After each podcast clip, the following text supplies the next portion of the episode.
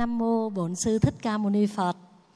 Hôm nay rất là hạnh phúc được về uh, phường Đông Hòa mà với sự có mặt của quý chị em lãnh đạo ở các cấp thành phố, phường và ở nhiều cái đơn vị ban ngành khác nhau.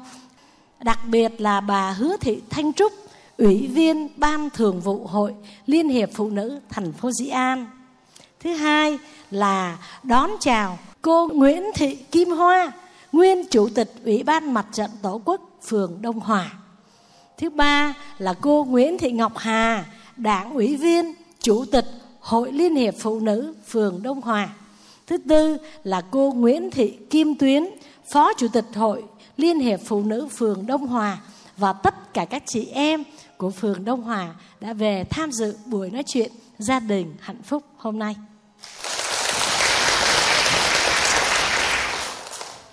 Thì à, lời đầu tiên à, xin được cảm ơn à, cái lòng trân trọng quý mến của các chị em phụ nữ phường Đông Hòa, thành phố Dĩ An đã dành cho Hương Nhũ. Đây là lần thứ hai được về đây để thăm và được chia sẻ những cái câu chuyện xây dựng gia đình hạnh phúc. Dạ, xin cảm ơn tất cả các chị em. Cuộc sống của mình, mình đi xuất gia các vị là những người tại gia. Đó là nói theo danh từ nhà phật. Thì tại gia là lập gia đình. Có chồng, có con, có cháu. Rồi cũng phải có nhà, cửa, gọi là có sự nghiệp. Tùy theo mỗi một hoàn cảnh khác nhau, để mỗi người có một cái hoàn cảnh gia đình khác nhau. Còn sư thì chọn một cái con đường mà khi lớn lên, học xong đại học là chỉ muốn đi tu thôi. Thì đó gọi là cái duyên của nhà phật thì cái duyên đó cũng khó mà nói rằng là ai sẽ quy định. Mà nó, theo cái quan niệm, cái nhìn của phật giáo là nó có kết tinh từ trong những cái quá khứ. Cho nên đến cái kiếp sống này thì mình chỉ có duyên với sự tu hành xuất gia, rồi là làm những cái việc cũng tương tự như các chị. Có nghĩa là cũng nghĩ đến đời sống chung của tất cả mọi con người còn các chị vừa có một gia đình riêng mà vừa phải nghĩ đến những cái hoạt động đoàn thể chung của cộng đồng. Cho nên chúng ta cũng có cái nét chung. Cái nét chung ở đây là chúng ta đều nghĩ đến cái chung, chứ không chỉ là một cái gia đình riêng. Tất cả mọi người, mình đều phải có một cái sứ mạng để mình nghĩ đến, làm cái gì tốt nhất. Ví dụ như thiếu niên, nhi đồng, học sinh sinh viên, rồi những người khuyết tật người già, mồ côi, neo đơn hay tất cả những nhà doanh nghiệp, anh chị em làm các công tác hành chính xã hội, vân vân, thì cái mối quan hệ, quan tâm đến tất cả mọi người. Lúc đó mới cảm nhận rằng những người có một cái gia đình, có chồng, có con, rồi lại phải mang một trách nhiệm lo gia đình, một vai trách nhiệm xã hội. Mình thấy rất nặng gắn và rất là ngưỡng mộ và rất là tán thán là bởi vì là đôi khi nghĩ rằng những cái áp lực của công việc của gia đình tất nhiên nó phải có. Các chị em à, đều đã hoan hỷ vui vẻ phấn đấu và vượt qua. Mình có một cái chương trình gặp nhau để nói về những cái tháng hành động chống bạo lực gia đình xây dựng gia đình bình an xã hội hạnh phúc những cái chủ trương năm không ba sạch vân vân. Nghĩa là chúng ta gặp nhau nói những lời bình an tốt đẹp mặc cho cuộc sống bên ngoài nó như thế nào đi chăng nữa, chúng ta gặp nhau và là một cái sức sống, sự phấn đấu, kiên cường và đem an lành, hạnh phúc cho tất cả mọi người. Điều đó làm cho sư hương nhũ rất là hạnh phúc được gặp các chị em phụ nữ tại đây. Những con người tuy đi những cái lộ trình khác nhau, nhưng cùng chung một chí hướng là đem lại an vui, hạnh phúc cho xã hội, cho gia đình và cho đất nước của chúng ta. Kính thưa các chị em thân mến, cuộc sống là một món quà quý nhất mà mình đã được, đang có được. Theo lời của Phật dạy, khó lắm mới được thân người, khó lắm mới được nghe những lời đạo đức. Tại vì cuộc sống con người ta cũng là con người, nhưng người ta sống lên trong những cái hoàn cảnh khác nhau.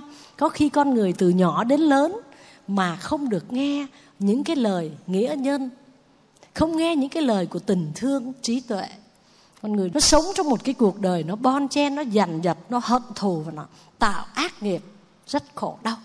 Vì vậy chúng ta là những người phụ nữ, nói gia đình, bình an, xã hội, hạnh phúc, thì chúng ta phải nghĩ đến các con của mình. Cái lớp tuổi thơ mà mình sinh ra đó, mình phải có trách nhiệm giáo dục và mình sẽ viết lên cái trang giấy.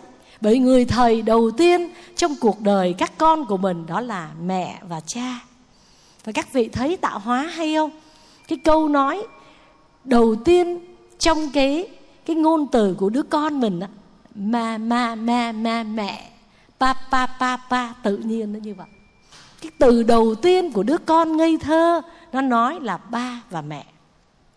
Và ba mẹ cũng là người thầy đầu tiên trong cuộc đời.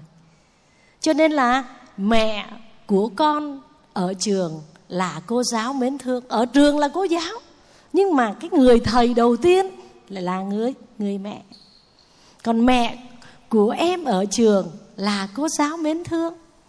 Còn thầy của em ở nhà đầu tiên là cha với mẹ. Vì vậy tất cả những gì chúng ta làm, chúng ta nói, chúng ta nói chuyện với người bạn đời là chồng.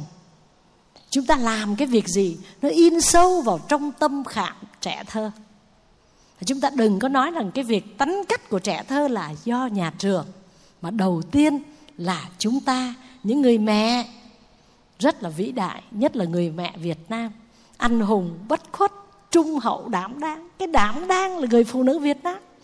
Hương Nhũ có nhân duyên đi học Ấn Độ. Những người phụ nữ Ấn Độ đó, nó có nhiều giai cấp. Những người giai cấp giàu có đó, họ xinh đẹp. Khi lấy chồng, ở bên Ấn Độ nó có một cái phong tục là dowry tức là cái phong tục của hồi môn. Vợ cưới chồng, chứ không phải chồng đi lấy vợ. Người vợ muốn lấy chồng thì phải thỏa mãn nhà chồng thách cưới. Mà xứ ấn độ là nó giai cấp. Giai cấp giàu nó sẽ lấy với giàu. Trung lưu nó gặp trung lưu và cái giai cấp hạ tiện, đừng có mong mà. Nói chuyện còn không được chứ đừng nói là gặp. Còn ở việt nam chúng ta, tình yêu là san bằng hết không có nói là giàu nghèo, không nói địa vị à, không nói tuổi tác đã yêu nhau có thể tiến đến được với nhau. Chúng ta văn minh tiến bộ hơn rất là nhiều trong vấn đề hôn nhân ở một số nước. Cho nên cái thân phận người phụ nữ ấn độ giàu có, tài sản nhiều thì còn đỡ. Chứ nếu như mà không có được một cái gia đình đầy đủ hạnh phúc về mặt tiền bạc thì đôi khi cái vật để lập gia đình là một thảm họa. Và do vậy, mình đi chỗ này chỗ khác, mình lại thấy người phụ nữ việt nam mình đảm đang và cũng chịu đựng và nói chung đã mang thân người theo cái nhìn nhà phật thì đều phải biết thế nào là sự khổ đau. Nói hạnh phúc không? Không đúng. Và nếu học triết học mát triết mát lê đó thì hạnh phúc là có khổ đau. Nó một cặp mâu thuẫn, cái phạm trù mâu thuẫn đó là một cặp luôn luôn song song. Có thành công thì có thất bại, có vui tất có buồn, có hạnh phúc tất có khổ đau. Và cái cặp phạm trù đó luôn luôn tồn tại, chứ không bao giờ chỉ có một khía cạnh. Cho nên nói là mình rất hạnh phúc thì chỉ tương đối thôi. Tại vì sẽ có lúc là mình cũng khổ đau. Mình nói mình rất vui thì cũng có lúc mình rất buồn mình cười và sẽ có lúc mình khóc. Mình đoàn tụ sẽ có lúc chia ly. Đó là cái điều tất yếu trong cuộc đời. Thì á, đức phật dạy cho mình đó là tất cả mọi thứ mình phải nhìn trước. Hợp là sẽ phía trước có cái ta vui phải biết trước cái mặt đối lập là buồn. Gặp gỡ phải biết trước là chia ly. Và sống là có cái chết. Mình phải biết nó là cái quy luật. Để khi nó đến mình không có khổ đau. Đó là cái điều. Cái gì mình tiên liệu trước thì mình không khổ. Giới trẻ cũng vậy. Khi nó yêu là nó nghĩ rằng nó sẽ hạnh phúc, nó sẽ như ý. Người nó yêu là xinh đẹp, nó đặt tiêu chuẩn này, tiêu chuẩn nọ. Nhưng có thành đâu? Tại vì nó còn phải có duyên, có nợ, nó mới gặp. Còn trắng chóng thì chảy rồi cũng sẽ vỡ tan. Mà hơn nữa, trong phật giáo không có nói số mệnh. Ví dụ như cái cuộc đời của người này, người ta nói cái cuộc đời người này buồn lắm, lúc nào cũng khổ đau, nhưng nếu biết cách sống, mình chuyển hóa được. Rất tích cực, và điều này rất hợp với quan điểm của các chị em. Cuộc sống vận mệnh ở trong bàn tay, trong cách sống, cách ứng xử của mình. Cho nói sao cô hay buồn vậy? Số của em nó vậy là không đúng. Mình buồn, mình có thể làm chuyển hóa cho mình hết buồn. Do mình mình sẽ làm cho cái không khí này nó sinh động lên là ở mình. Mà nếu cái năng lượng của mình á, nó quá mạnh, sẽ ảnh hưởng tất cả mọi người. Cho nên mình giảng cho tuổi trẻ đó, một đứa nhỏ khóc, nó lây lây lây lây, nó khóc hết trơn. Là vì nó truyền nhau nó khóc. Như vậy, giữa chúng ta, nó có một cái cái tần sóng, có cái năng lượng nó hấp dẫn lẫn nhau. Mà nói trên phương diện khoa học, luật hấp dẫn giữa con người với con người. Mình nói mình ngưỡng mộ lắm đó. Tại vì mình thấy có những người chỉ có làm việc nội trợ không à. Ông chồng lo hết. Mà lúc nào gặp cũng than cả. Gặp sư là than. Chê trách ông chồng, Rồi phiền trách đứa con, Rồi trách móc chuyện gia đình. Nhưng mình gặp các chị em ở đây, Từ cái thời xa xưa đó, Mình về cái chùa Thiên Quang gặp đầu tiên là cô Hoa nè, Nguyên chủ tịch Ủy ban mặt trận đó. Thì gặp nhau chỉ nói những vấn đề liên quan tới việc từ thiện, giúp đỡ đời sống người dân. Rồi bây giờ tới các chị hiện nay cũng như thế. Từ khu phố đến phường, đến thành phố và đến tỉnh. Ở cô trinh chẳng hạn. Rồi trước cô trinh là cô liên chẳng hạn. Thế như gặp nhau, chỉ quan tâm tới làm gì để giúp đỡ người dân vùng này, vùng kia. Hình như mình không có thời gian để than van gì cho cái cuộc sống cá nhân của mình. Nhưng nói như vậy không có nghĩa rằng mình không có những cái nỗi niềm riêng vì vậy mà hương nhũ rất muốn mình ở đây, mình có thể chia sẻ cho nhau những cái điều gì đó để giải tỏa những cái nỗi buồn, những cái sự tổn thương ở trong lòng mà mình nghĩ ai cũng có. Còn mình sống mình là cương vị lãnh đạo mà, là người làm việc mà mình có trách nhiệm phải lan tỏa những cái từ trường, năng lượng tốt đẹp cho mọi người. Nói trên cái nguyên tắc của đời sống này thì cái bản chất cuộc sống nó vốn là cái sự khổ vì nó không có bền chắc lâu dài. Trẻ rồi sẽ già. Thành công nó có thất bại. Cái gì nó cũng mong manh hết. Rồi mình làm đấy. Mình nhiệt huyết như thế. Nhưng mà rồi đến tuổi già cũng phải về hưu. Rồi mà mình làm đến về hưu là có phước á. Chứ cũng có người á. Tuổi trẻ cũng đâu có kéo dài được cuộc sống. Cho nên mình sống ở trên cái cuộc đời này. Phải nói giờ này mình còn được gặp nhau là một điều vô cùng quý giá. Hơn nữa gặp nhau để nói những chủ đề văn hóa, văn minh, chấm dứt bạo lực gia đình, đem lại an vui, hạnh phúc cho tất cả mọi người. Xin thưa tất cả quý chị em, chúng ta mỗi người đều có một đời sống. Nhưng sống như thế nào, đó là lựa chọn của mỗi một con người. Bởi vì mình sống tốt, hai là mình cũng sống, nhưng mà chỉ là tồn tại thôi. Ăn để sống thế thôi còn có người, mỗi một ngày, họ chọn cách phấn đấu. Có thể có khó khăn, có vất vả, nhưng lại có hạnh phúc. Bởi vì trong lòng chúng ta, ai có tình yêu thương nhiều, người đó có hạnh phúc nhiều. Còn mình sống ích kỷ, thì dù cho cái cỡ nào đi nữa, mình cũng không có thấy vui. Mình sống mà ích kỷ mà hóa giải được cái tính đó. Mình yêu thương mình ai thành công mình vui, ai cần mình giúp, cái người đó rất hạnh phúc còn lúc nào mình cũng sợ thua người này, kém người kia, mình luôn trách móc cuộc sống, thì có thể nói đó là cuộc sống của một người. Dù có cái gì chăng nữa, vẫn bất hạnh. Tại cuộc đời này nó không có gì mà nó như ý mình. Luôn luôn chúng ta phải sống trên cuộc đời này, học cách yêu thương và chia sẻ, đó mới là người phụ nữ. Mà người phụ nữ lại là gì? Ánh mặt trời hạnh phúc trong gia đình, ánh trăng hạnh phúc trong gia đình vẫn là người phụ nữ. Thưa tất cả quý chị em, mình sống bình yên quá thì nó đơn điệu, không thể gọi là cuộc sống.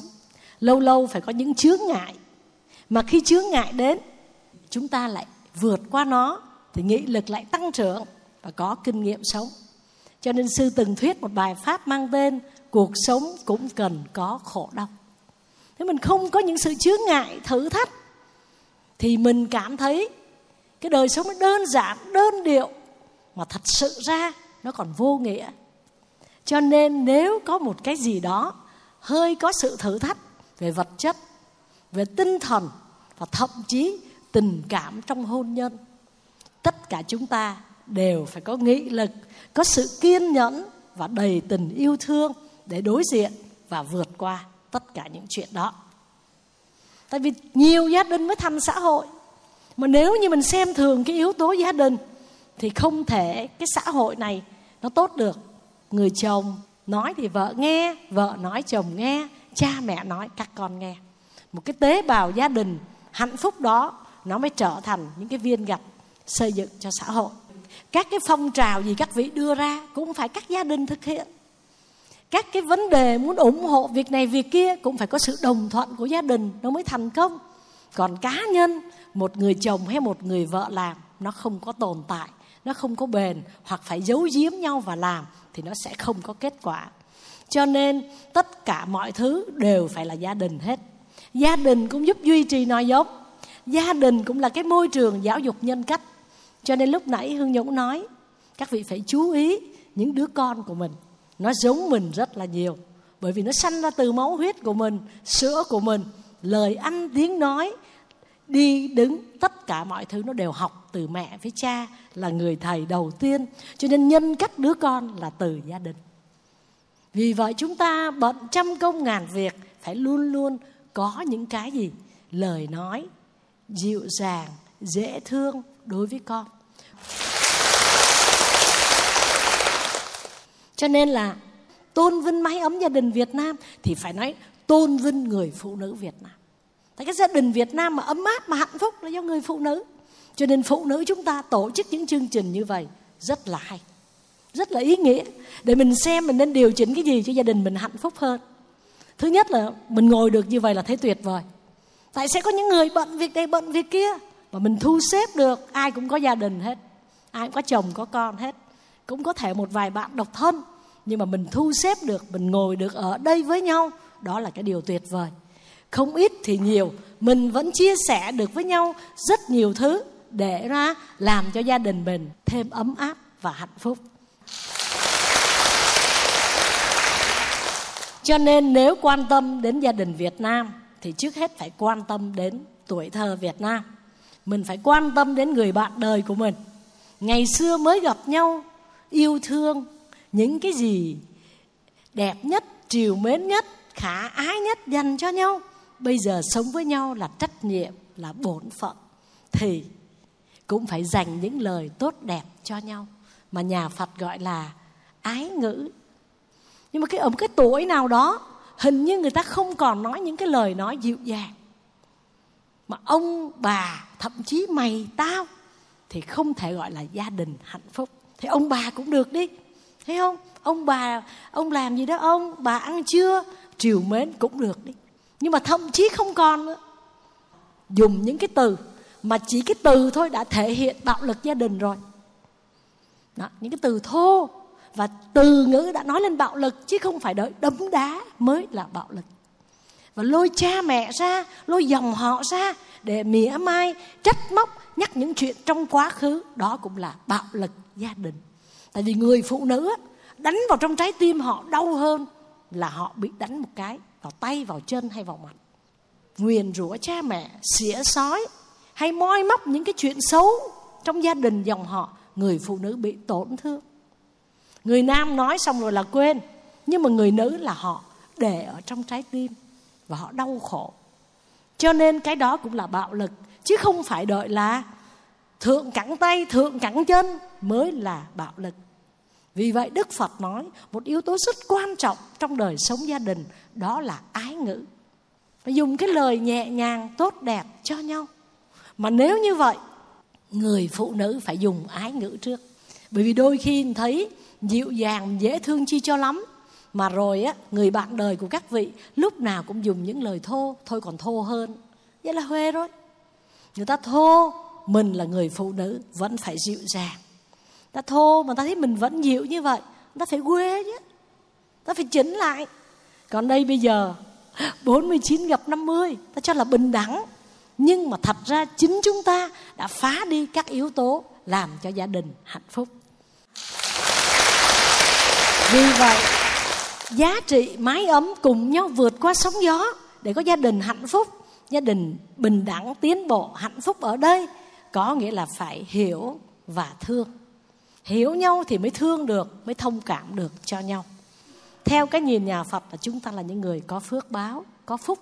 Lớn lên được ăn học, đi làm, bằng tuổi này có gia đình, có con cái và vẫn được tiếp tục cống hiến trong một đoàn thể có giá trị, có ý nghĩa nghĩa là cống hiến cho cái chung có thể nói rằng cái ngày mà mọi người quan tâm đến nhau thì phải nói là mình phải hiểu cho nhau. Mà cái tâm sự để hiểu nhau á, mới là cái khó. Còn thương nhau nói là thương vậy chứ chưa chắc đã hiểu.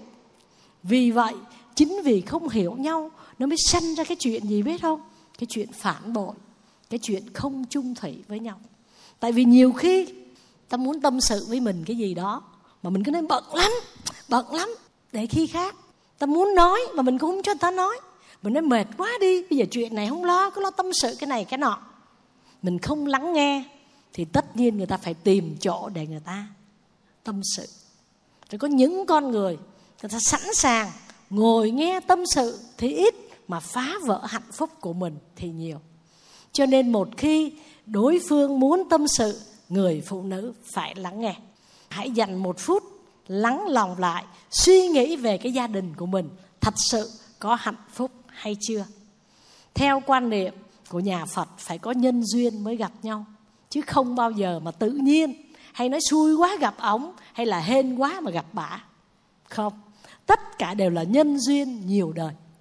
Nhiều kiếp, cái tôn giáo nào nói gì không biết nhưng đạo phật là nhiều kiếp sống rồi mình mới có hôm nay, gọi là luân hồi luôn là là vòng bánh xe hồi là trở lại. Cho nên trong cái sự trở lại đó, thì cũng có khi đàn ông, có khi đàn bà, có khi bạn bè, có khi cha mẹ, anh em, vợ chồng gặp nhau trong cái cái kiếp sống luân hồi đó. Vì vậy, nhân duyên vợ chồng là gặp nhau nhiều kiếp rồi, hứa hẹn nhiều kiếp rồi. Cho nên bây giờ gặp, nên vợ, nên chồng. Và đức phật dạy, làm sao để cho vợ chồng gặp nhau kiếp nào cũng hạnh phúc. Đức phật nói có bốn điều kiện. Thứ nhất, hai vợ chồng đều có chung một niềm tin về đạo đức. Hai vợ chồng phải đồng hành với nhau, có một cái niềm tin.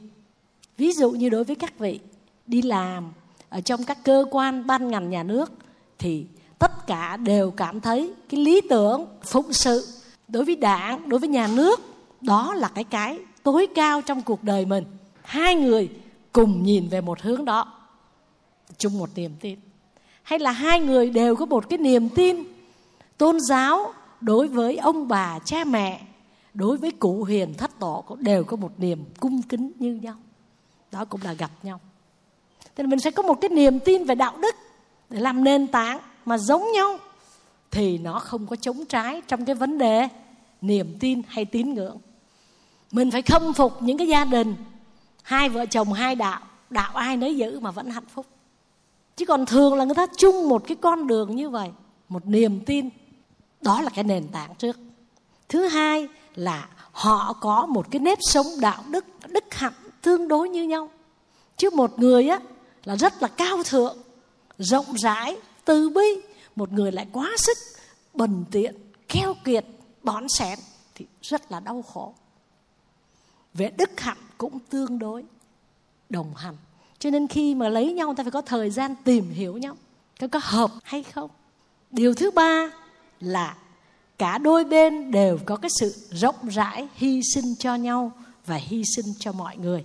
Nhà phật dùng cái từ là bố thí. Tánh tình sợi lợi, không bọn sẻn keo kiệt. Mà cái bố thí đây đó, không phải là có tiền, có gạo mà vợ chồng cho nhau. Hai người là thành một rồi nhưng mà, chồng có cái sở thích này, người vợ hiểu, hy sinh cho chồng. Họ sở thích chính đáng nha, chứ không có hy sinh mà mà chiều chuộng rượu chè cờ bạc là không phải. Mà vợ cũng có cái sở thích gì đó, người chồng cũng hiểu và quan tâm. Đáp ứng những cái tâm nguyện, yêu cầu riêng tư mà hiểu được nhau, mà không bỏn sẻn keo kiệt. Và cuối cùng, đều có một trình độ hiểu biết tương xứng những bốn điều kiện làm cho vợ chồng có hạnh phúc. Một là chung một niềm tin đạo đức. Hai, đức hạnh, tương xứng. Ba, rộng rãi, bố thí. Bốn, có trí tuệ, hiểu biết, cân đối, tương xứng với nhau. Thì tự nhiên, nó sẽ dung hòa, nó sẽ cùng nhau giải quyết được rất nhiều vấn đề. Nhưng mà bốn cái điều này đức phật nói phải là người phước báo lắm mới gặp một cái người bạn đời mà tương xứng với mình về niềm tin, về đức hạnh, về tánh tình rộng rãi và về trí tuệ. Tức là nhiều khi người vợ tuyệt vời quá, mà cái ông chồng ông sao đó mình cũng không có dám nói xấu. Ngày xưa đức phật còn tại thế có hai vợ chồng, nakakula đến bạch đức thế tôn, con muốn kiếp sau con gặp lại người chồng của con. Tại vì đức phật thường là cho chúng ta những cái pháp tu để mình tiến lên, mình giải thoát. Nhưng mà hai vợ chồng nói, con không có muốn giải thoát, muốn kiếp sau gặp lại nhau, được không? Đức phật nói, được. Không phải ai cũng đi lên cõi phật, cõi trời ở. Phải quay lại đây, gặp nhau. Nhưng mà phải có bốn điều kiện này nè, thì sẽ gặp nhau. Niềm tin, đức hạnh, bố thí, trí tuệ, tương đồng, khả ái, yêu thương thì các vị sẽ gặp lại nhau còn nếu mình gặp nhau mà mình luôn luôn nguyền rủa, làm những cái điều đau khổ cho nhau, kiếp sau gặp lại, y như kẻ thù trên chiến tuyến vậy. Rồi sống, rồi tan vỡ, rồi đổ nát, rồi chửi bới đó là bạo lực. Không cần đánh nhau, vẫn là bạo lực. Vì vậy, mình sẽ xây dựng cái nhân duyên vợ chồng cho nó hạnh phúc bền lâu là hướng đến một niềm tin đạo đức. Sống phải tin nhân quả. Làm lành sẽ quả lành nhắc nhở nhau như vậy. Có đức hạnh, mình là cán bộ, lãnh đạo, mình giáo dục trong gia đình, giáo dục ngoài xã hội, mà mình không có đức hạnh, thì làm sao mình có uy tín? Tâm mình phải rộng rãi, bởi vì lúc đầu là hương nhũ nói rồi, các chị em cùng với sư đồng một cái chí hướng là sống cho cộng đồng. Mà tâm mình nhỏ hẹp, mình sẽ đau khổ. Và cuối cùng là mình phải có trí tuệ. Mình học hỏi trên nhiều phương diện học thầy, học bạn, học qua các phương diện truyền thông và những cái buổi như vậy cũng là học. Mình không nên cố chấp là mình đã biết tất cả. Phải chịu khó học hỏi lẫn nhau. Thế thì bây giờ kể một câu chuyện vui. Ngày hạnh phúc gia đình, thì phải có cái gì quà cho vợ? Câu chuyện như sau. Quà đâu không thấy, say xỉn về nhà, đập cửa, rầm rầm rầm say là biết rồi ồn dữ lắm. Không ai ra mở cửa hết. Cuối cùng anh ta nghĩ ra một cái kế.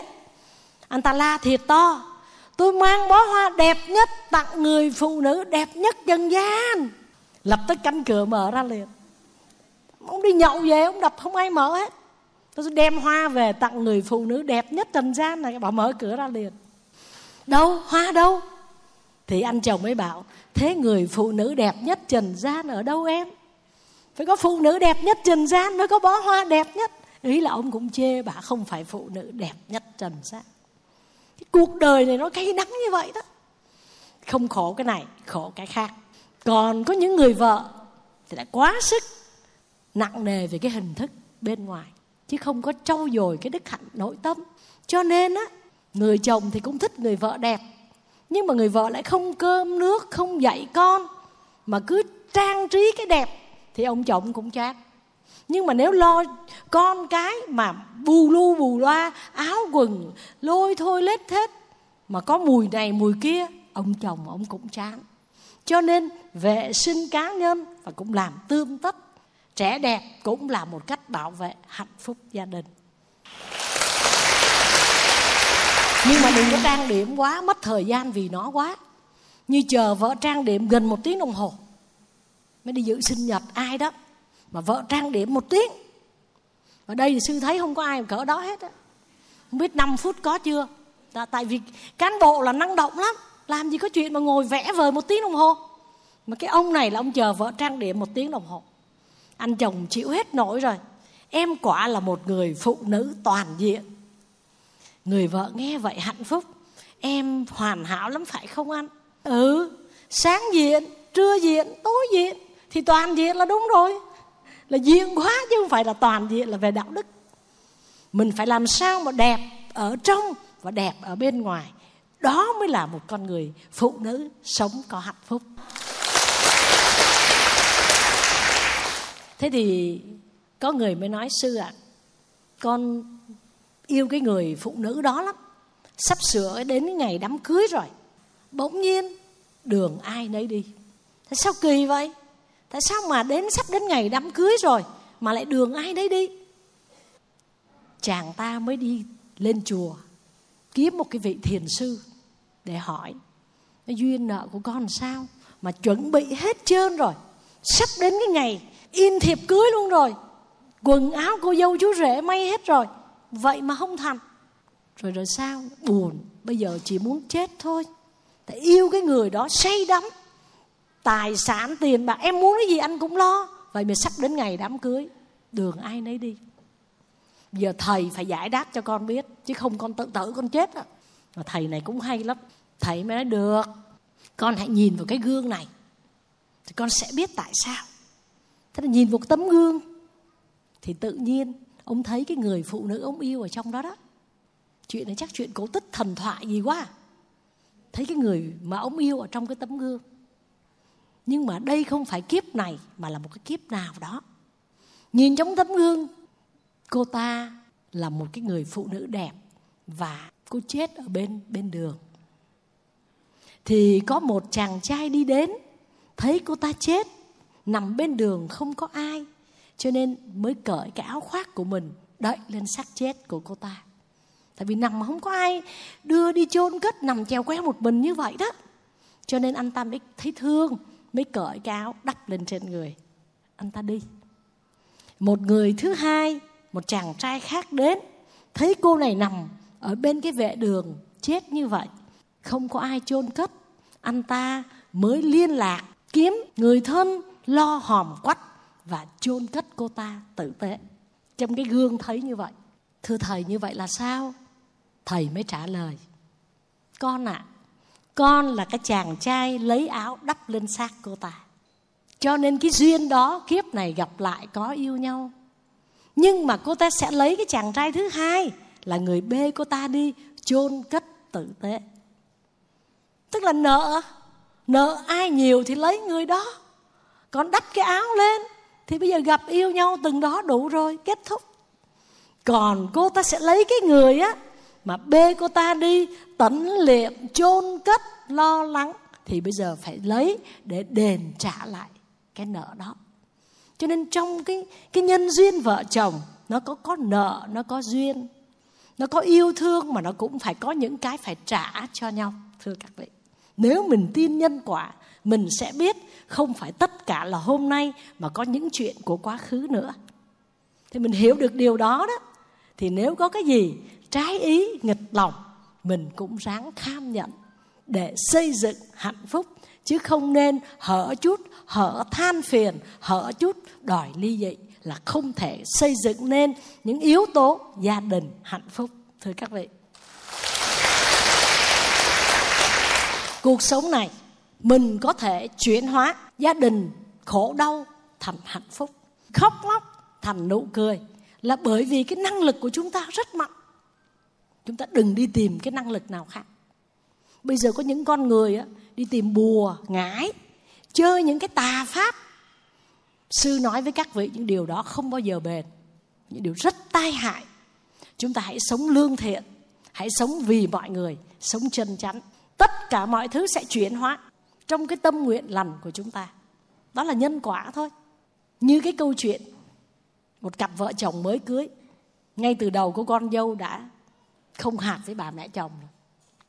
Cho nên, yêu anh thì rất là yêu mà sao rất ghét cái bà mẹ chồng đó. Không biết là cái quả báo làm sao mà nhìn cái bà mẹ chồng ghét. Mà đức phật dạy á, mình muốn hạnh phúc, mình thương cha mẹ mình, cũng phải thương cha mẹ bên kia.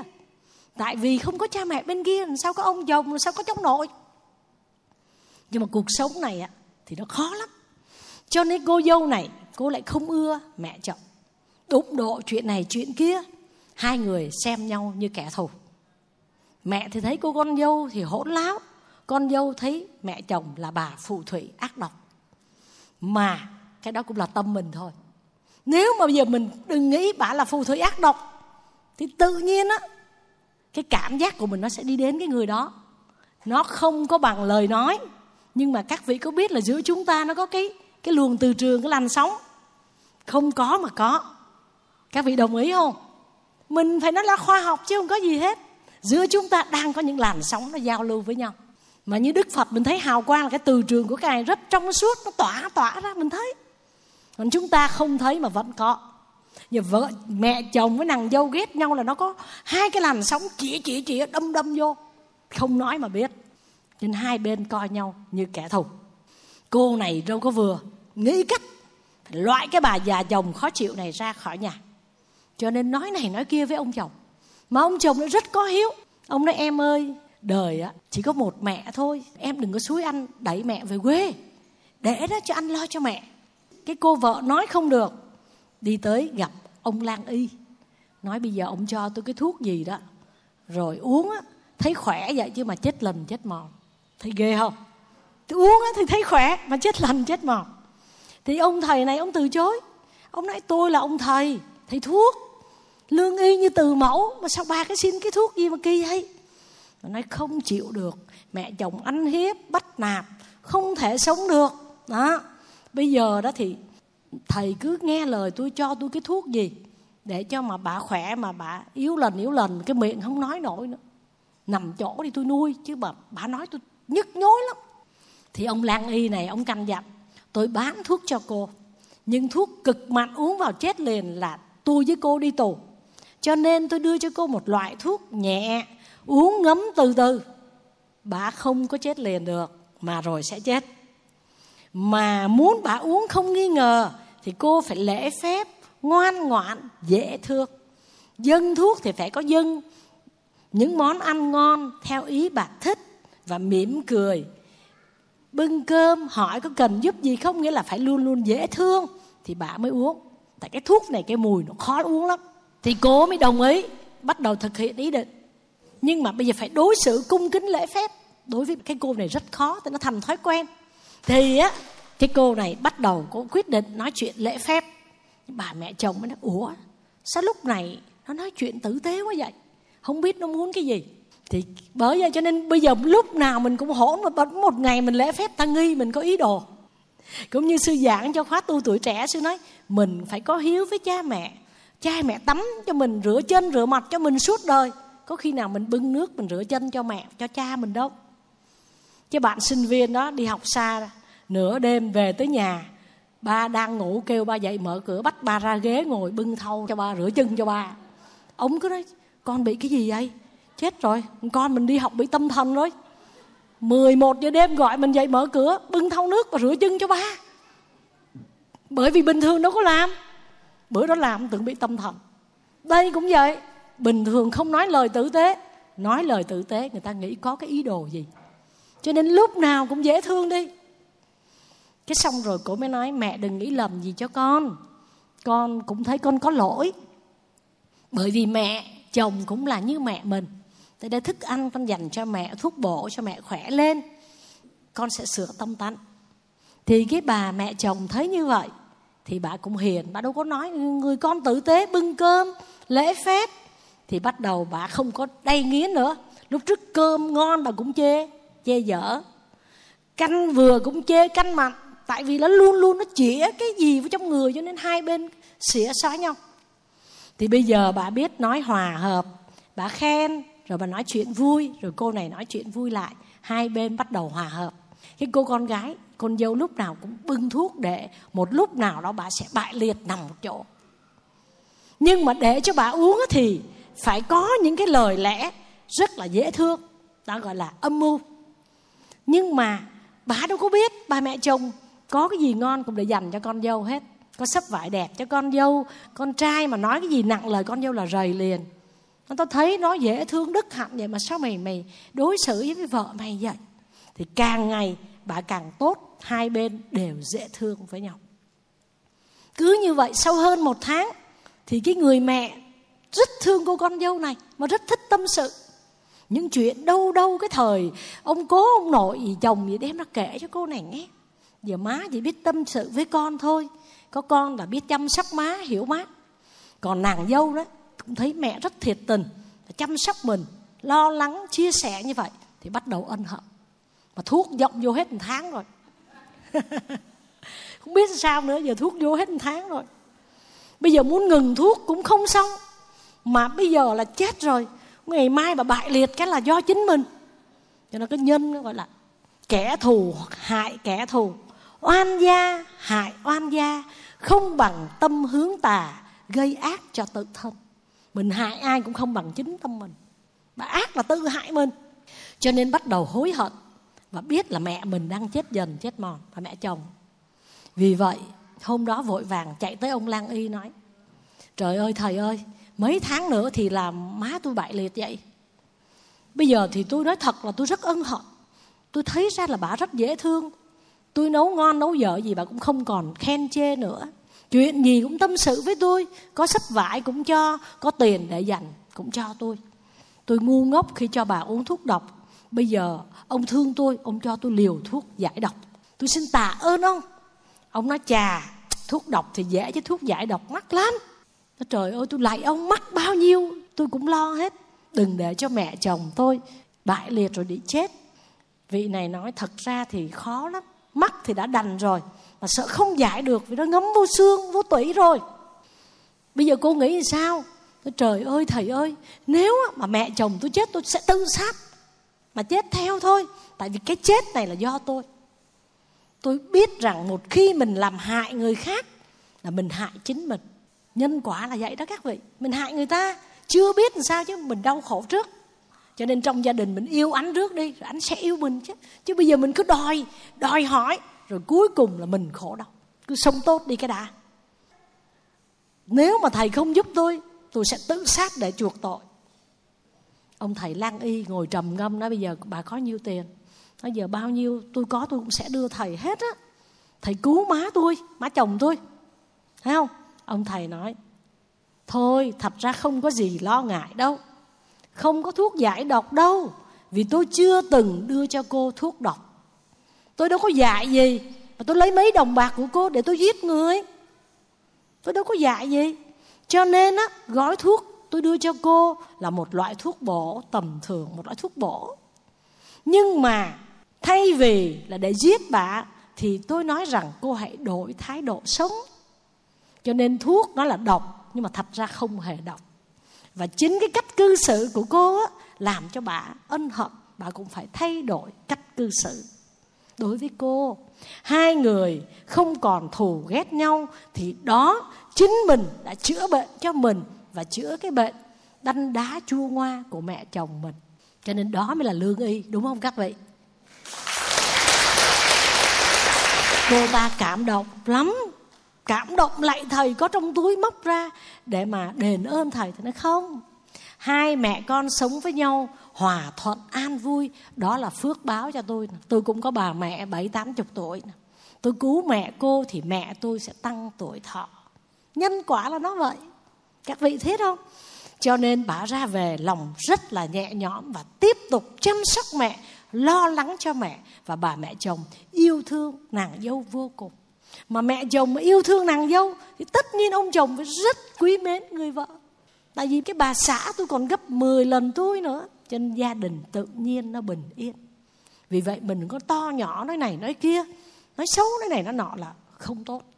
Mình cứ nói tốt đôi khi cái chuyện đó là nó như thế đó, nhưng mà mình phải cho nó qua đi.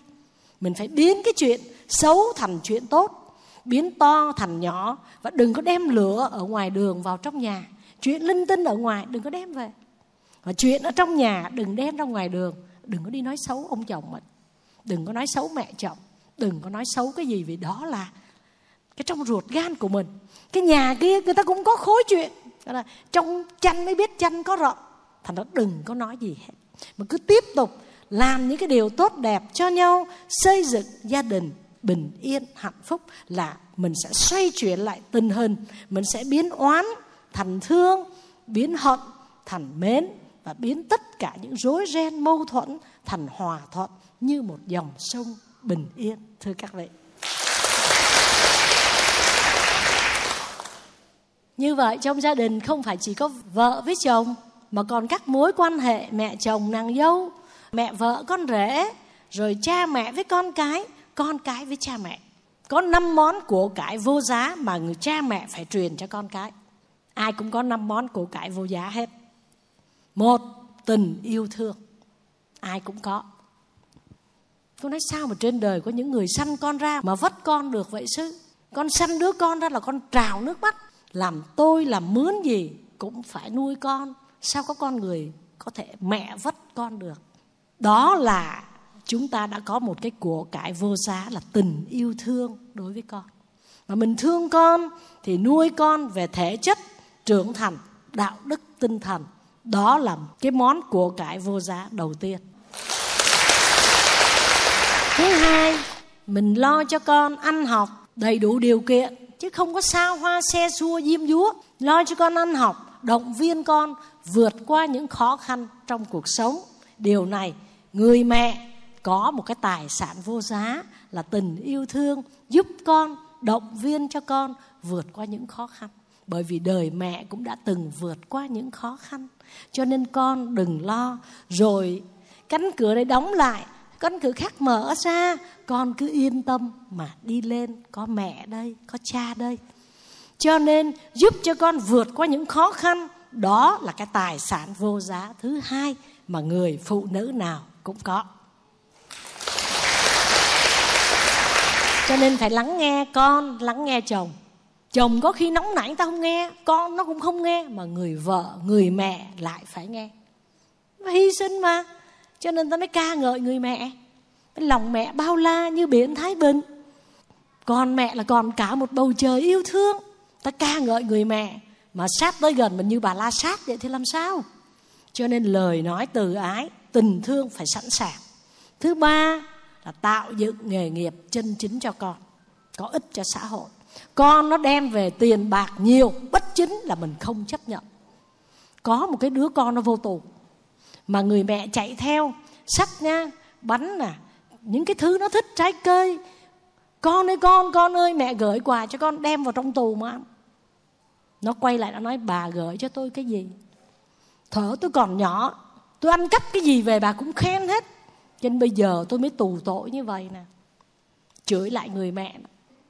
Khi nó vào tù, mẹ đem cái gì vô nó cũng chỉ hận. Bởi vì cái nhân cách nó hình thành sự gian dối là do mẹ nó một phần. Ăn cắp gì về mẹ cũng khen hết. Cho nên khi nó tù tội, mẹ không dạy được con. Mẹ không là tấm gương, mẹ không dạy được con cho nên, cái điều thứ ba là phải tạo dựng nghề nghiệp chân chính cho con, hướng cho con một đời sống có ích. Thứ tư, tất nhiên con nó lớn lên, dựng vợ gả chồng thì mình cũng phải tôn trọng ý kiến, lựa chọn và hướng dẫn cho con có quyết định đúng đắn, cho con yên bề gia thất. Thứ năm, nếu không có thì thôi, nếu có của cái thì công bằng để tránh cho các con mình vì cái chuyện của cải mà về sau tranh giành mất tình anh em mà không có thì thôi nghĩa là tình thương đó là cái quan trọng nhất đạo đức và tình thương là hai điều quan trọng nhất đối với người phụ nữ Việt Nam của chúng ta. Trước khi kết thúc buổi nói chuyện hôm nay, xin kể cái câu chuyện hạnh phúc ở đâu. Một buổi sáng đẹp trời, chú cún con chạy đến bên mẹ và hỏi: "Mẹ ơi, niềm hạnh phúc ở đâu hả mẹ?" Con chó mẹ nó trả lời: "Hạnh phúc nằm trên chiếc đuôi xinh xắn của con đó. Cún thích lắm ngày nào cũng ngắm chiếc đuôi của mình ngoái lại ngắm cái đuôi. Tại cái đuôi là hạnh phúc mà ngày nào cũng ngoái cổ ngắm cái đuôi hết thấy không? Và vẫy vẫy cái đuôi. Nhưng rồi một hôm con cún con nó chạy đến bên mẹ và hỏi, mẹ ơi, tại sao chẳng bao giờ con nắm được hạnh phúc vậy? Tại vì cái đuôi nó ở phía sau á, con chỉ nhìn thấy con không nắm được. Mẹ mới trả lời như thế nào? Chỉ cần con tự tin bước về phía trước, hạnh phúc sẽ đi theo con. Con đi thì hạnh phúc đi theo cái đuôi mà.